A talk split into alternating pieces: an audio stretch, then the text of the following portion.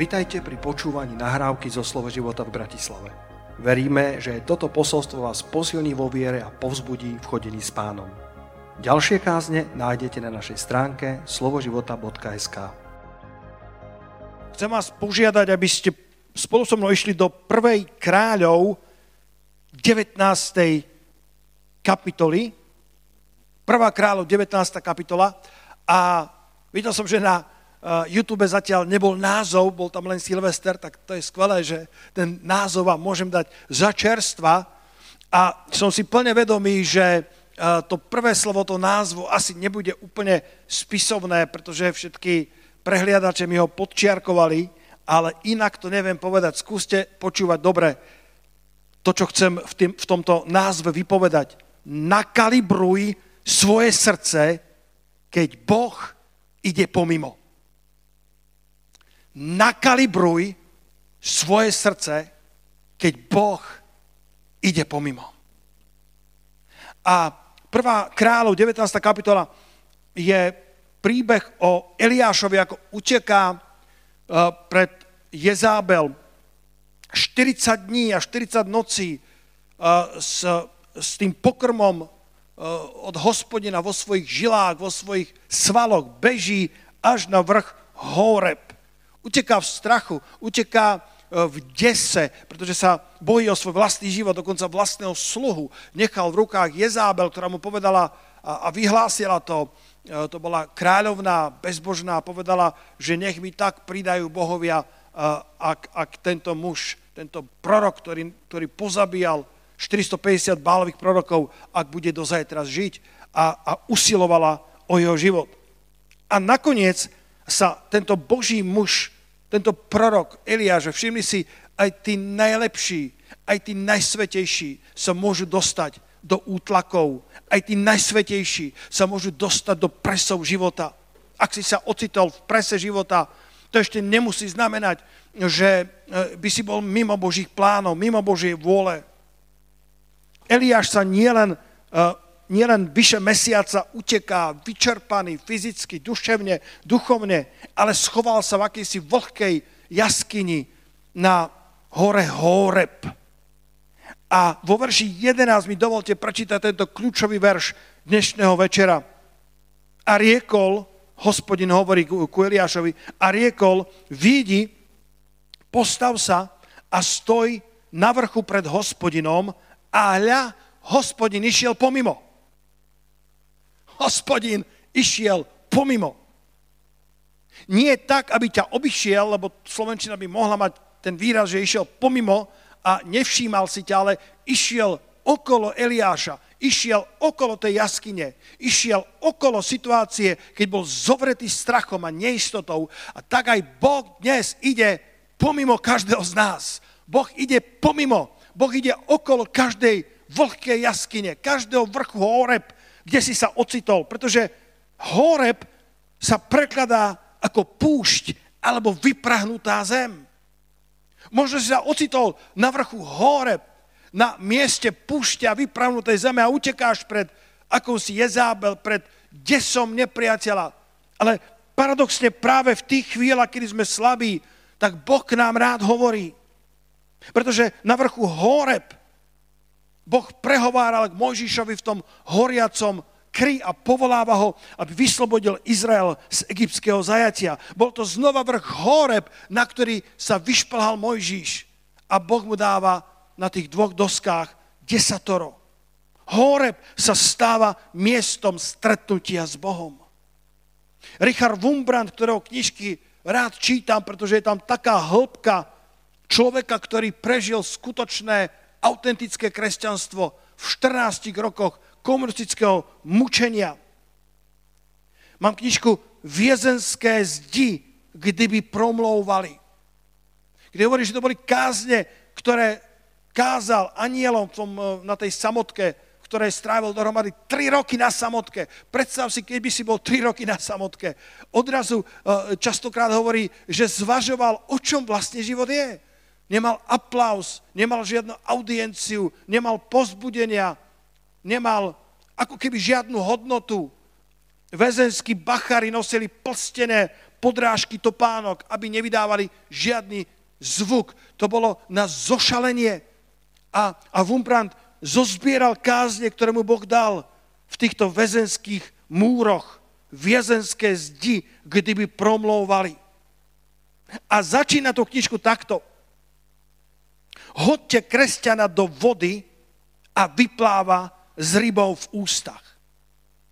Nepoznal som kresťana, ktorý by z nešťastia a vnútorných zápasoch, v ktorých by ostal verný, nevyšiel ešte bohatší, ako do nich vošiel. Ak zostaneš verný vo svojich zápasoch, ak zostaneš verný aj uprostred nešťastia alebo vnútorných pnutí, tak vyjdeš ešte bohatší, než si do nich vošiel. Eliáš uteká pred Jezábel, lebo vie, že mu ide o život. Ale Boh išiel pomimo. Môžete to dať do četu, Martin, ty máš čet, napíš tam, Boh ide pomimo tvoje rodiny. Boh ide pomimo tvoje jaskyne. Boh ide pomimo tvojho finančného nedostatku. Boh, boh ide pomimo tvojej samoty, osamotenosti, bolesti. Boh ide pomimo každého z nás. Boha môžeš nájsť aj v tých najneuveriteľnejších situáciách. Vždy ide pomimo. 1. E, kráľov 19, verš 11 z ekumenického prekladu hovorí, práve tade prechádzal hospodin. Práve tade, práve tam, kde sa Eliáš nachádzal. Boh ide pomimo, aj dnes nejde okolo teba, aby ťa minul, ide okolo teba, aby ťa stretol. Neviem, v akej jaskyni sa nachádzaš, chcem ťa uistiť, o tom, že Boh ide pomimo a je, je pripravený dať ti požehnanie v roku 2022. Jeden citát, ktorý vám musím dať, D.L. Moody. D.L. Moody povedal, kresťan na kolenách uvidí viacej ako filozof na špičkách. Kresťan na kolenách uvidí toho viacej ako ten najšpičkovejší filozof, keď sa dá na špičky. Ale prv, ako Boh môže k nám hovoriť a ukázať nám tú ďalšiu etapu, pretože v tomto príbehu, priatelia, Eliáš stál na, na prelome do finálnej fázy svojej služby. Som si, to, som si to nachádzal, pretože ma to zajímalo. Nikdy som nevedel, že koľko ešte Eliáš žil, respektíve, koľko z vás viete, že Eliáš nezomrel? E, Eliáš bol vzatý, to je druhá kráľov, druhá kapitola, bol vzatý v tom ohnivom voze, čo je obraz na církev. My budeme vzatí, a to, čo, a to skoro, priatelia, v tom ohnivom voze, alebo v tom, v tom ohnivom výrvare, v tých kočoch a vozoch hospodinových. A Eliáš je vzatý do neba, keď mal 51 rokov. Takto, takto teologovia, bádatelia vyskúmali. A myslím si, že Eliáš je obrazom na církev posledných čias. A na tomto vrchu Horebe, čo je miesto púšte, čo je miesto vyschnuté, čo, je, čo, je, čo sa zdá byť ako miesto, kde Boh hovoriť nebude, čo sa zdá byť ako miesto porážky. A predsa Boh si vyvoril Horeb na to, aby odovzdal desatoro. Boh si vyvolil Horeb na to, aby v tom horiacom kry prehovoril k Mojžišovi. A Boh si vyvolil Horeb na to, aby prehovoril k Eliášovi a povedal mu, že, že, že pre ňo má ešte misiu pre ňo má ešte cestu, o tom budeme hovoriť na záver. A v tomto horebe to bolo, to mal Eliáš pravdepodobne 45 rokov. Ešte bolo pre ňo, pred ním 6 až 10 rokov života, nevedia presne teologovia. To najlepšie, tá najlepšia kapitola bola ešte stále pred ním. Pretože ešte mal povolať proroka Elizia a ešte mal ustanoviť kráľa izraelského a dokonca aj kráľa sírskeho. Jeho vplyv mal narásť.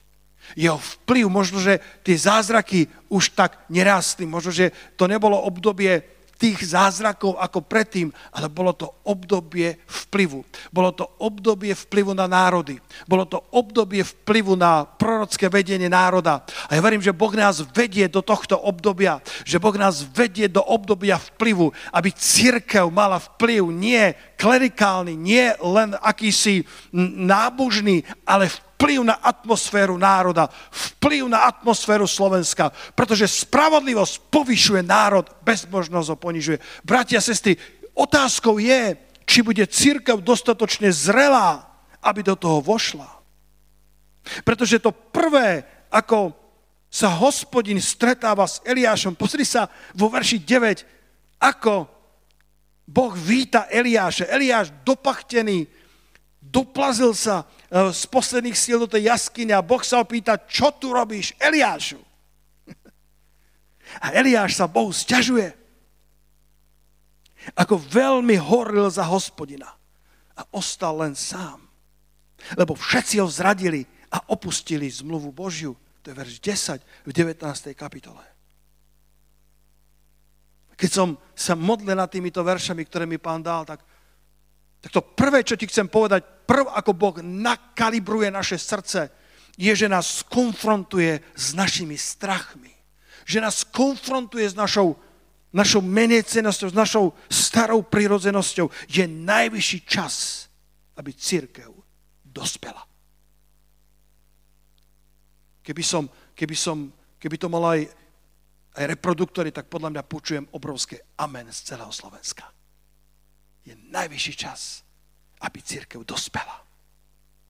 Aby sme prestali fúkať svoje ranky. Aby sme viac nežili vo vnútorných väzeniach našich sklamaní alebo smútkov. Aby sme nerozjatrovali rany a neobrážali druhých. Ak má byť Eliáš znova použitý Bohom, potrebuje čerstvé stretnutie s ním. Eliáš sa vyhovára na druhých. Eliáš hovorí, všetci ma opustili. Eliáš hovorí, nikto viac neúctieva hospodina. Eliáš sa vyhovára na to, že nemal dosť spolupracovníkov a Boh mu odpovedal v tom, eh, na záver tej kapitoly, že zanechal si 7 tisíc, ktorí nesklonili svoje kolena Bálovi ani ne, neboskali Jertou. Nikto nemôže zastaviť naše povolanie. Nikto. Žiaden človek Žiadna okolnosť nedokáže zastaviť Eliášov od ich poslania. Jediný, kto dokáže zastaviť naše poslanie, sme my sami.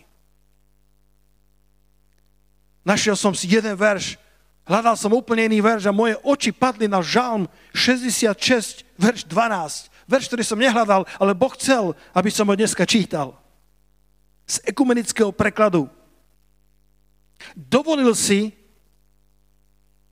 aby nám ľudia chodili po hlave. Roháčik to hovorí tak od podlahy, aby nám mizerný človek skákal po hlave. Prešli sme ohňom i vodou, no doviedol si nás k hojnosti. Alebo iný preklad hovorí, doviedol si nás do slobody. Bratia sestry, v roku 2022 ja vyznávam Žalm 66.12 nad sebou, Žalm 66.12 nad mojou rodinou a Žalm 66.12 nad touto církvou, že aj keby na našu hlavu bol vysadený mizerný človek, aj keby nám ľudia skákali, chodili po hlave, aj keby sme mali prejsť cez oheň alebo vodu, náš Boh nás dovedie až do hojenosti. Halelúja. Eliáš sa dostal do situácie, kedy bol na vrchu hore, zdalo sa, že je porazený a predsa Boh k nemu prehovára práve tam a išiel pomimo, aby ho stretol. Nakalibruj svoje srdce, keď Boh ide pomimo. Na sociálnej sieti sledujem kazateľa, takého hlbokého mysliteľa z Veľkej Británie, Paula Scanlona. S Katkou som to nedávno zdieľal. A on tam má takú vetu, ktorá otriasla mnou, ktorá mi ako keby povedala, yes, tak to naozaj je. Tak to je v živote. Ona lepšie znie v angličtine, ja som sa ju pokúsil preložiť do slovenčiny. On hovorí, daj si pozor na ľudí, ktorí ťa podporujú len dovtedy, kým to zahrňa aj ich.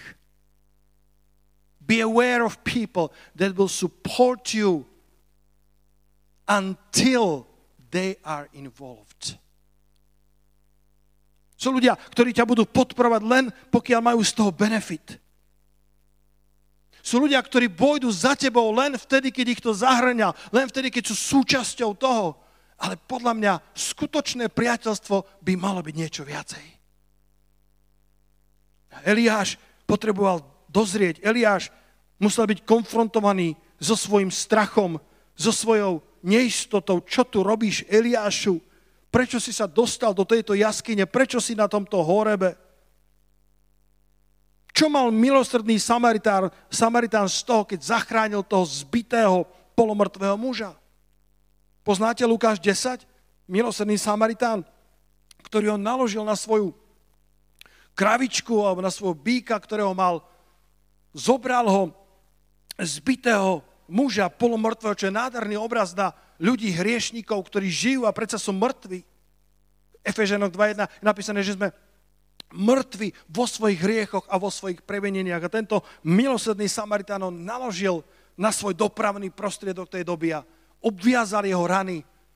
Vylial tam oleja, víno, čo bolo vtedy drahou komoditou, čo bola liečebná metóda tých čiaz a potom ho doviedol do hostinca a dal dva denáre hostinskému, čo sa ti zdá byť ako dva, dve eurá alebo dva, dva haliere. Dva denáre, to je okolo 150 eurí. To nie je malý peniaz. To je denná mzda robotníka. Kolo 150 eur dal hostinskému a povedal, postaraj sa o ňo dobre a ak to bude málo, keď sa vrátim späť, ja ti doplatím. A som rozmýšľal, že čo mal tento človek z toho, že pomohol tomu, tomu polomrtvému. A viete, čo mi Boží duch ukázal? Viete, čo mal z toho ten milosedný Samaritán? Jedine to, že sa dostal do Ježišovho príbehu. A to je moja ambícia, bratia a sestry. Dostať sa do jeho príbehov. Aby som bol ocenený hospodinom. Aby som bol ocenený Ježišom Kristom. Predtým, ako Boh môže Eliášovi zjaviť ďalšie plány, musí nakalibrovať jeho srdce. Eliáš sa potrebuje zbaviť toho, toho, tej pachuti v ústach, toho, že že, že všetci ma opustili, že, že nikto nejde so mnou. Ak by ťa aj všetci opustili, Boh ťa nikdy neopustí. Bratia a sestry, dovolte mi toto povedať. Nech urobíme čokoľvek, aj tak sa všetkým ľuďom nezapáčime. Nech urobíš čokoľvek v živote, aj keby si sa rozkrajal, vždy budú ľudia, ktorým nebudeš chutiť, alebo ktorí, ktorí jednoducho si povedia, že pôjdu inou cestou. Sa tam hovorí o tých o tom starom otcovi a jeho vnúčikovi, poznáte to? Ako zobrali oslíka starý otec si vysadol na oslíka, chlapec, vnúk išiel vedľa neho a ľudia ich stretli a kývali hlavou a povedali, to je teda, to je teda mladého chalana nechá ísť, plahočiť sa nehostinou púšťovať. Starý si, vykr- si, si, si sedí na tom oslíkovi keď to začul ten starý otec, tak povedal, OK, poďme sa vymeniť. Takže si sadol ten vnúčik na chrbá toho koníka, starý pán išiel vedľa neho a prišli iní, ktorí pokyvovali hlavu a povedali, to je dnešná mládež, nemajú úctu k šedinám, vôbec si nevážia starých ľudí. Keď to počuli, tak povedali, OK, tak vysadnime obidvaja na toho somárika. Netrvalo dlho a stretla aj ďalšia skupinka, ktorí povedali, to nemajú žiadnu úctu k zvieratám, také ťažké bremeno, dvaja na jedného somárika. Až nakoniec ten starý otec so svojím vnukom skončili, ako niesli somárika v rukách. A moja otázka je, akého somárika nesieš ty? akého somárika nesiem ja? Predtým, ako Boh môže k Eliášovi prehovoriť o svojich, o svojich plánoch, potrebuje nakalibrovať jeho srdce. Viete, čo to kalibrácia srdca? Kalibrácia znamená, že svoje meracie zariadenie nastavíš podľa meracieho prístroja, na ktorom sú údaje zaručene správne. To je kalibrácia. Naše srdce vie byť zvodné. Každé srdce vie byť zvodné najlistivejšie zo všetkého srdce človeka, hovorí Jeremiáš 17. kapitola, a jediný prístroj, ktorého meranie je absolútne správne, je Božie slovo, je Biblia. A kalibrácia našich srdc znamená, že naše meracie zariadenie, naše srdce nastavíme podľa Božieho slova, ktoré je jediné meracie zariadenie, ktorého údaje sú 100% správne. Eliáš sa potreboval naladiť na Božiu frekvenciu. Boh síce išiel pomimo, ale Eliáš jeho hlas nevedel zachytiť. Boh nebol ani v búrke, ani v ohni, ani v zemetrasení. A nakoniec k nemu prehovára malým, jemným, tichým hlasom. 1. kráľov 19. kapitola, verš 12. Eliáš sa musel stíšiť, aby zachytil ten tichý hlas jemný. Koľko z vás ho túžite počuť? Tichý hlas jemný. Niekedy môže burácať cez proroka. Niekedy môže k tebe prehovárať počas chvál.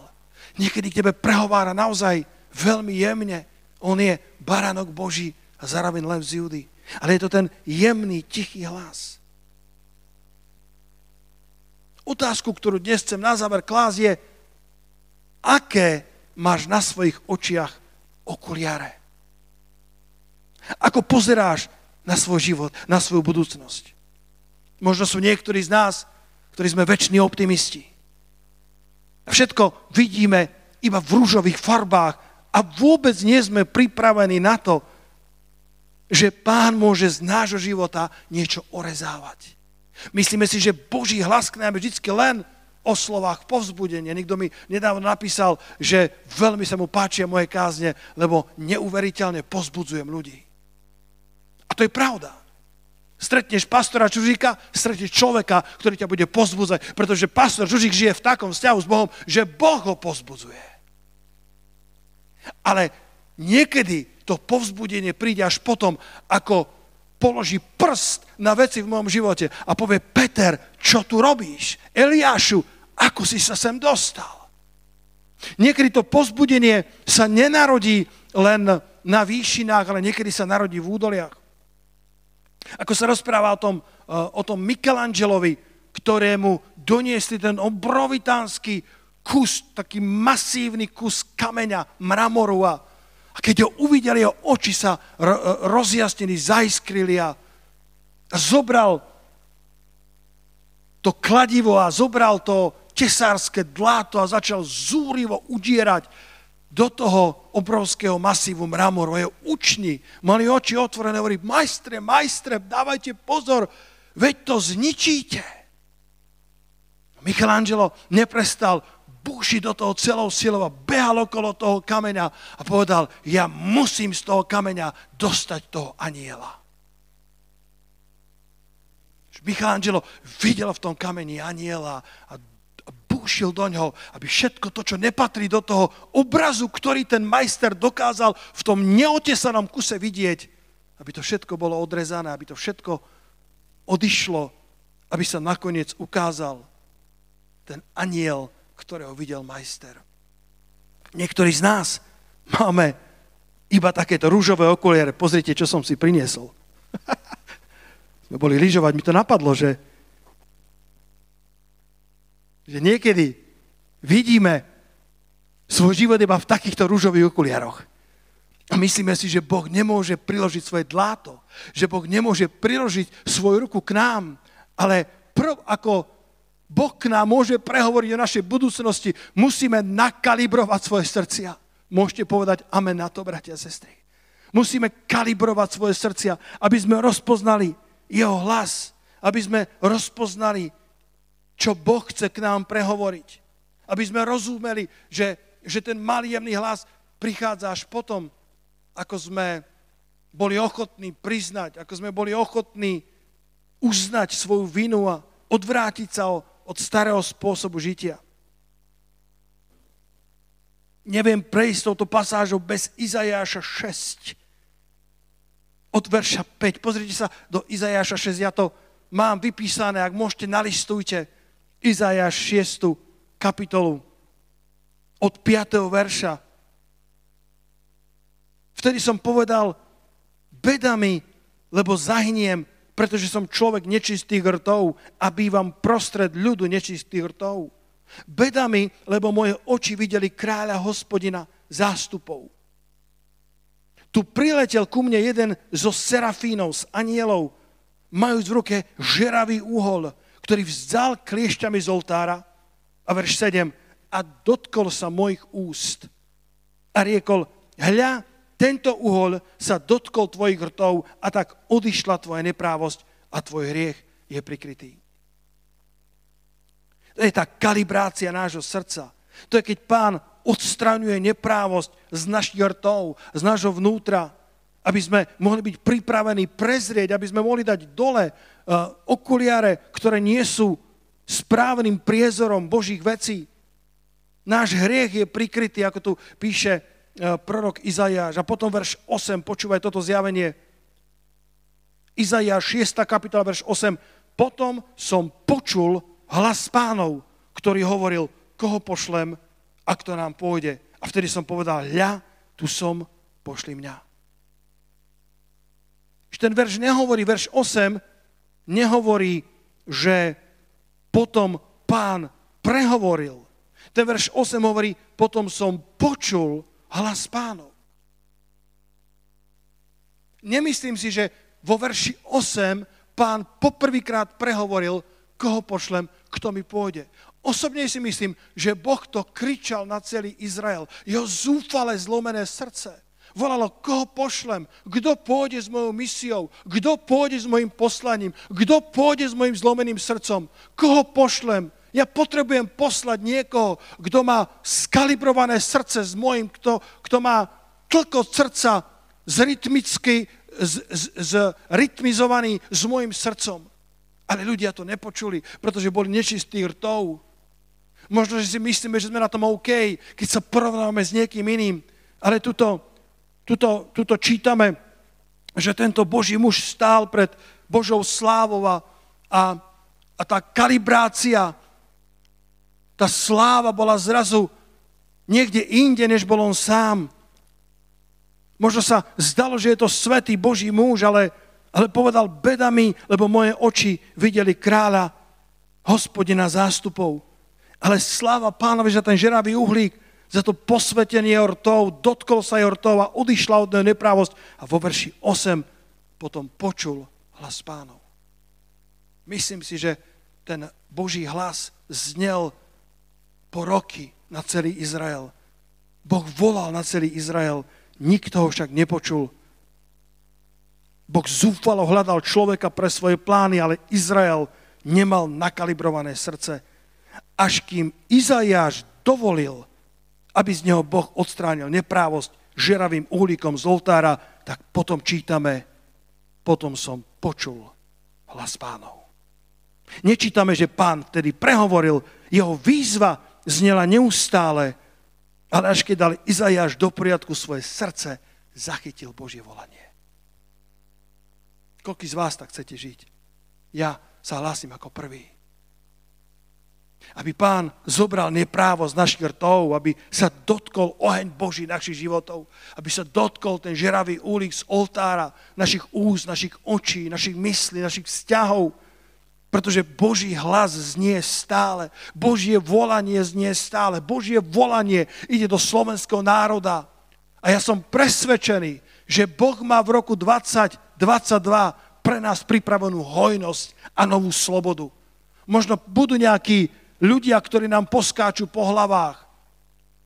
Možno budú oheň a voda, ktoré sme nečakali, ale podľa mňa je čas, aby církev dozrela. Aby sme len nefúkali ranky, aby sme sa len tak ľahko nepoddávali nepriateľovi alebo svojim emóciám, ale aby sme boli ľuďmi, ktorí sú dostatočne zreli na to, aby obstáli v skúškach života a bežali s Božou misiou, kamkoľvek nás Pán pošle aby sme mali nakalibrované srdce. Akú neprávosť potrebuje Boh vziať z tvojho života, z môjho života?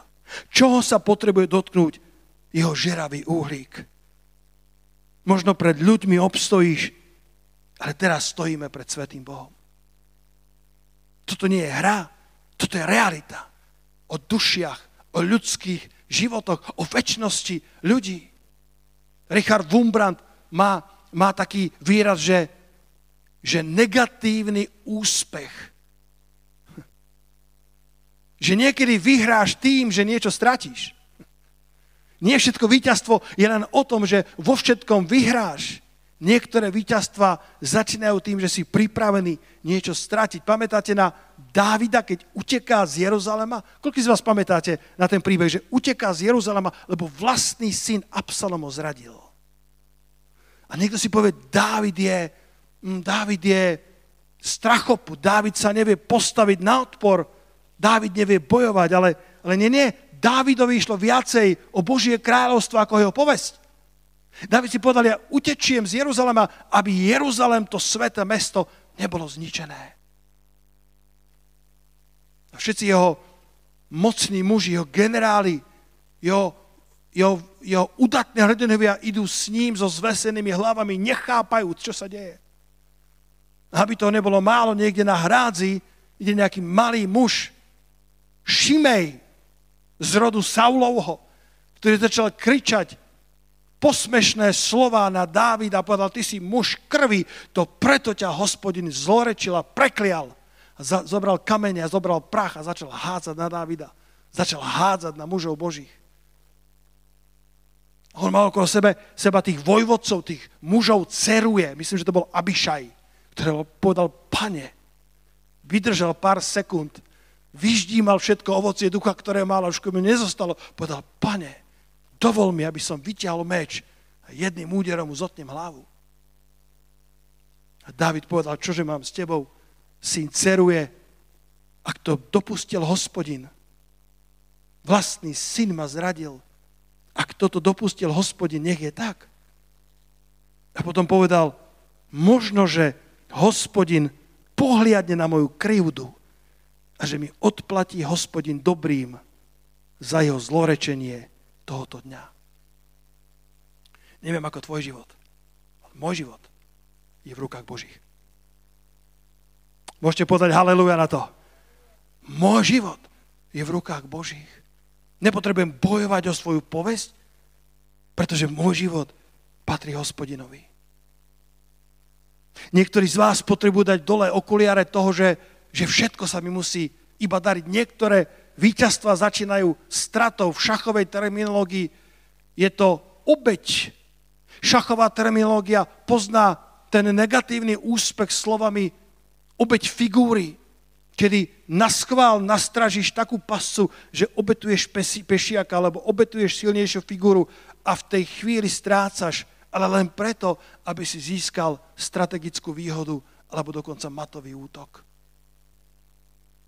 buďme dosť zrelí na to, aby sme vedeli výťaziť cez negatívny úspech. A ešte jedny okuliare som si doniesol. Niektorí majú rúžové okuliare a niektorí majú tmavé. Je to Katka dostatočne tmavé na obrazovke? Tmavé okuliare. Ani cez ne neviem čítať tmavé okuliare, pretože všetko vidia príliš čierne. Príliš veľmi sa sklamali a ich oči sú zahalené smutkom a sklamaním. A Eliáš by ti rozumel. Eliáš povedal, také okuliare poznám, také okuliare vyrábam. Také okuliare mal aj Eliáš, pretože všetci ma opustili, všetci ma sklamali. Nikto ma nemá rád a nikto sa so mnou nechce hrať. A Eliáš by ti rozumel, ale jedno, čo mi Boh ukázal, sebalútosť je len iná forma pýchy. Kedy v centre si ty a tvoje vlastné ego. Čo tu robíš, Eliášu? Aká je tvoja výhovorka teraz? Ja mám pre teba ešte prácu. Ja mám pre teba ďalších 6 až 10 rokov toho najplodnejšieho obdobia, toho najväčšieho vplyvu, ktorý si kedy mal. A preto moje pozbudenie pre nás všetkých, pre rok, ktorý je pred nami, je, aby sme neprestali bojovať. Aby sme neprestali bežať svoj beh o závod, aby vrch Horeb nebol finálnou destináciou. Je to miesto, ktoré môže byť pusté, nie je to ľahký rok, ktorý opúšťame. Bolo to miesto, ktoré vyzeralo na mnohých fázach ako vyhorené miesto, ale nech je práve toto miesto miestom stretnutia s hospodinom, pretože Boh ide pomimo nás.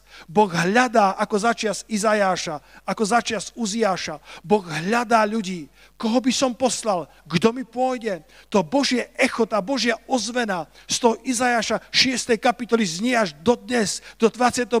storočia. Ako keby som počul Božie volanie, koho pošlem, kto poniesie môj baner, kto poniesie môj, môj prápor, komu môžem zdôveriť svoje poslanie, svoje pomazanie, svoje dary, pretože ja potrebujem a hľadám ľudí, ktorí by sa postavili do medzere. A tak ťa pozbudzujem, aby si neprestal bojovať. Neprestaň budovať Božie kráľovstvo len preto, že po tebe ide Jezábel.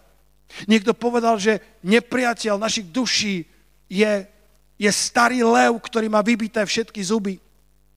Že je to bez zubka. Že je to starý lev bez zubí. A niekto povedal, je to síce pravda, Kristus ho porazil na kríži, ale niektorí kresťania sú v takom stave, že ich dokáže užvíkať k smrti. Ale Božie slovo nás učí, aby sme sa vzopreli nepriateľovi a postavili sa mu pevný vo viere na odpor. Viete, kedy išiel pán pomimo v novej zmluve, tým zakončím? Tuto čítame o hospodinovi, ktorý išiel pomimo vlhké jaskyne, pomimo depresia, útlaku, v ktorom bol Eliáš. A v Novej zmluve čítame v Markovi v 6. kapitole vo verši 48 z ekumenického prekladu. Čítame ako učeníci zo všetkých síl sa snažia zvládať búrku a ten obrovský vietor, ktorý išiel proti ním a vidíme, že, že videl ich vyčerpaných od veslovania. Boh vidí každý, každú situáciu, každý stav, v ktorom sa nachádzame. Pán ich videl vyčerpaných od veslovania, ale veslovali ďalej. Veslovať ďalej. Bratia a sestry, budeme veslovať ďalej. Nevzdáme sa, nezastaneme na vrchu Horebe ako na finálnej destinácii. Len tam potreboval hospodin nakalibrovať jeho srdce, aby Eliáš dokázal zachytiť ten malý jemný hlas, pretože mal pre ňo ešte pomazanie proroka Elizea a mal pre ňo ustanovenie izraelského a takisto sírskeho kráľa. Veľký vplyv. Ďalších 6 a 10 rokov plodnej služby. Ježiš ich videl vyčerpaných od veslovania, lebo vietor dul v protismere ak vietor duje v protismere, ak nepriateľ ide proti tebe, chcem ti dnes povedať s istotou Božej zmluvy, že Pán Ježiš ide v tvojom smere. Pán Ježiš ide naproti tebe. Pomimo, ale naproti tebe. Pred úsvitom šiel k ním, kráčajúc po mori a chcel prejsť popri nich. Pán Ježiš ide popri nás. Pán Ježiš ide pomimo. Nie, aby nás minul, ale aby sa s nami stretol. Eliáš nakoniec zavinul svoj plášť. Započul ten malý, jemný, tichý hlas, pretože jeho srdce sa skalibrovalo správne. Učeníci sa najprv zlakli, ale, ale potom čítame, že rozpoznali pána Ježiša. Boh išiel znova pomimo na tom mori. Nechcel ich obísť, chcel vojsť do ich loďky, lebo mal pre nich slovo. V 50. verši takto to znie. Vzmužte sa, ja som to, nebojte sa. Dovolme dnes pánovi, aby vošiel do našej loďky a aby sme znova jasne mohli začuť jeho hlas. Ja som to. Vzmužte sa. Nebojte sa. To z najväčších požehnaní života je mať nakalibrované srdcia. V jednote s rezonanciou pánovho srdca. Pretože potom sme pripravení zobrať jeho misiu, tak ako ten prorok povedal, pane, koho pošleš? Kto ti pôjde? Hľa som tu, pošli mňa. Pane, ja, ja som človek nečistý rtov. Pane, ja som, ja som nedostatočný na tú misiu. Každý skutočný Boží človek bude spochybňovať samého seba. Každý, kto má len trošku Božiu bázeň, tak povie, pane, mňa si vyberáš. Tak ako Gedeon, ktorý, keď povedal ten aniel udatný hrdina, tak z môjho 3D čítania Biblie sa Gedeon začal pozerať dookola, ku komu to ten aniel hovorí. Pane, ja, ja nie som udatný hrdina, ja určite nie som adresátom tvojho poslania. Ale Boh vidí v tom, tom obrovskom masíve neotesanej skaly budúceho aniela. Koho pošlem, kto mi pôjde? On vedel, že na to nie je pripravený. On vedel, že nie je dostatočné svety, ale pán zobral ten žeravý úlik z oltára a zbavil ho jeho, jeho neprávosti. A potom zrazu dokázal počuť Boží hlas. Potom zrazu dokázal rozpoznať to volanie, ktoré podľa mňa celé dekády znelo nad Izraelom. Volanie, ktoré celé dekády znie nad Slovenskom. Videl som toľkých fantastických služobníkov, lepších tisíckrát ako ja. A dnes tu nie sú. Dnes, dnes, dnes ich nevidím, pretože niekde na tej ceste sa potkli, niekde prišla horkosť, niekde nepriateľ spriadal svoje pasce a vymazal ich z tých Božích najlepších stránok. Pred pár dňami som mal to privilegium, aby som krátko pohovoril na, na jednom pohrebe nášho vzácného brata Milana Juríčka. Bolo to tak smutné, bolavé, zároveň taká radosť, kedy som mohol vyznať, že, že tento muž, nazval som ho Davidom Wilkersonom Slovenska. Tento muž sa staral o tých najslabších. Tento muž nepotreboval lesk reflektorov, nepotreboval, aby o, o jeho mene sa rozprávalo, ale ako keby kdekoľvek bolo treba, aby niekto poslúžil, tak sa tam našiel Miran Juríček. A myslím, že mnohí boli šokovaní, aspoň tak mi to rozprávali, keď som vydal svedectvo, že pred 30 rokmi ten pastor, ktorý viedol mňa v modlitbe spasenia, bol práve pastor Milan Juriček. Aká radosť rozprávať o služobníkoch Božích, ktorí dobehli svoj beh, beh až do cieľa. Ktorí boli verní až do konca. Videli ich vyčerpaných od veslovania, ale išiel popri nich a chcel vstúpiť do ich loďky, pretože mal pre nich slovo, vzmužte sa, ja som to, nebojte sa. A pred nimi bola ešte veľká, veľká púť. Pred nimi bol, to ešte to najlepšie ich malo čakať. Tá búrka ich nemala poraziť. Tá Jezábel ťa nemôže poraziť. Tá situácia nie je dosť silná na to, aby ťa porazila, lebo tvoj Boh ide pomimo teba a ešte má pre teba misiu, ktorá stojí za všetko. Poďme sa spoločne postaviť, pretože čas uh, sa nám priblížil ku hodine desiatej. Ešte máme pred sebou večeru pánovu, ale poďme spoločne pred pána, poďme kalibrovať svoje srdcia. Koľko z vás si myslíte, že potrebujete kalibráciu?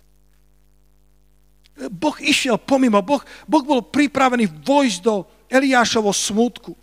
Pán Ježiš išiel pomimo učeníkov, ktorí boli vyčerpaní od veslovania a bol pripravený vojsť do ich loďky. Ale stále medzi tým, že Boh vojde do našej loďky a a našou búrkou je naše rozhodnutie. Boh stále hľadá ľudí, ktorí by poslal a použil. Dostal som toľko krásnych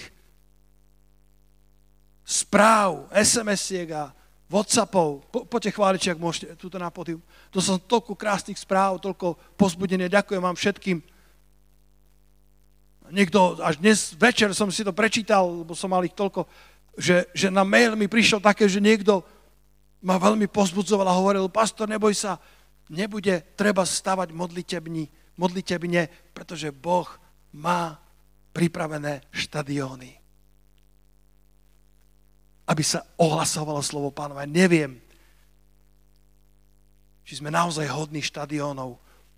Možno, že tie štadióny budú vysielanie YouTube, možno, že tie štadióny budú knihy a možno, že tie štadióny budú skutočné štadióny.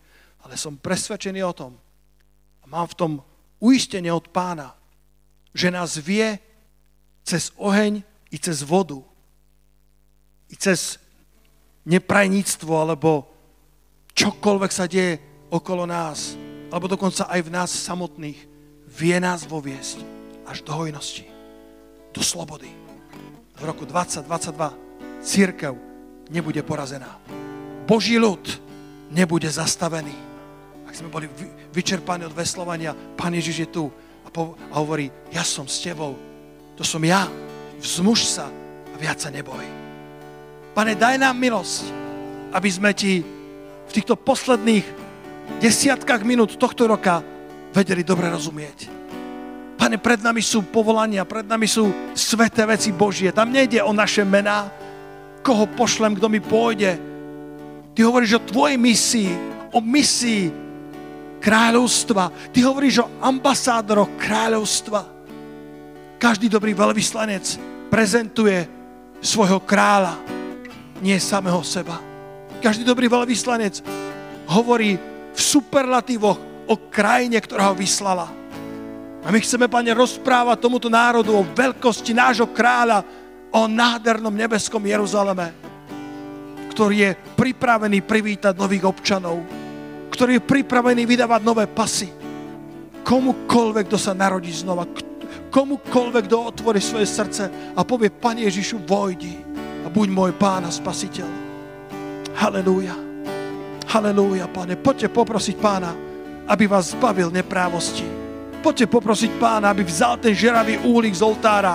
Bude to trochu páliť. Niekedy, niekedy potrebuješ dať dole okuliare ružové, pretože si myslíš, že všetko, čo Pán robí, musí byť iba na potles. Nie, niekedy príde k tebe lásky plne ako otec, lebo koho miluje, toho kázni a napomína. Možno niekedy priloží to dláto tesárske. Povieš, pane, to bolí. Svetý Duch hovorí, potrebujem kalibrovať tvoje srdce, pretože mám pre teba misiu, ale ty ju ne, nedokážeš uniesť, ak tvoje srdce nebude skalibrované. A niektorí máme možno okoliere smutku a sklamania. Boh chce dať dole, aby si mohol prezrieť. Ha, aby si mohol prezrieť a aby si mohol dobre a jasne znova počuť Boží hlas. Dobre a jasne, aby si mohol nahliadnúť do jeho dokonalého zákona a skalibroval svoje srdce s jeho meracím prístrojom, ktorý jediný udáva správne údaje. Aby si mohol čítať slovo a slovo čítalo teba. Ak ťa hodia do rieky, tak z nej vyplávaš s rybou v ústach ak sa dostaneš do, do, do, do, do pnutí života, Boh ťa vovedie cestu, cestu pnutie do hojnosti. Korta dia fatri dia rabachadia, halleluja, pane. Sláva Tvojmu svetému menu, pane. Ďakujeme Ti, hospodine, za Tvoje slovo. Poďakujte pánovi. Ak vám hovoril, no že spolupracujte s jeho slovom a povedz, pane, odstráň odo mňa túto neprávosť odstráň odo mňa toto. Pane, zbav ma zlého. Pane, zbav ma tohto zlozvyku. Pane, odstráň odo mňa egoizmus. Odstráň, pane, prepál ma, pane, aby som bol viacej podobný tebe, aby som sa ja menšil a ty si mohol rásť. Pane, zbav ma seba ľútosti. Odpúšťam všetkým, ktorí mi ublížili, zlyhali alebo nenaplnili moje očakávania. A potom sa staň človekom, ktorý je pripravený podporovať druhých, aj keby to nezahraňalo jeho, aj keby to nezahraňalo jeho povýšenie a jeho koruny. Pretože, bratia a sestry, tu nám ide len o jednu korunu, len o jednu medailu, ktorá má byť zavesená na krk nášho pána. Halelúja, on je kráľ všetkých kráľov a len jemu patrí sláva.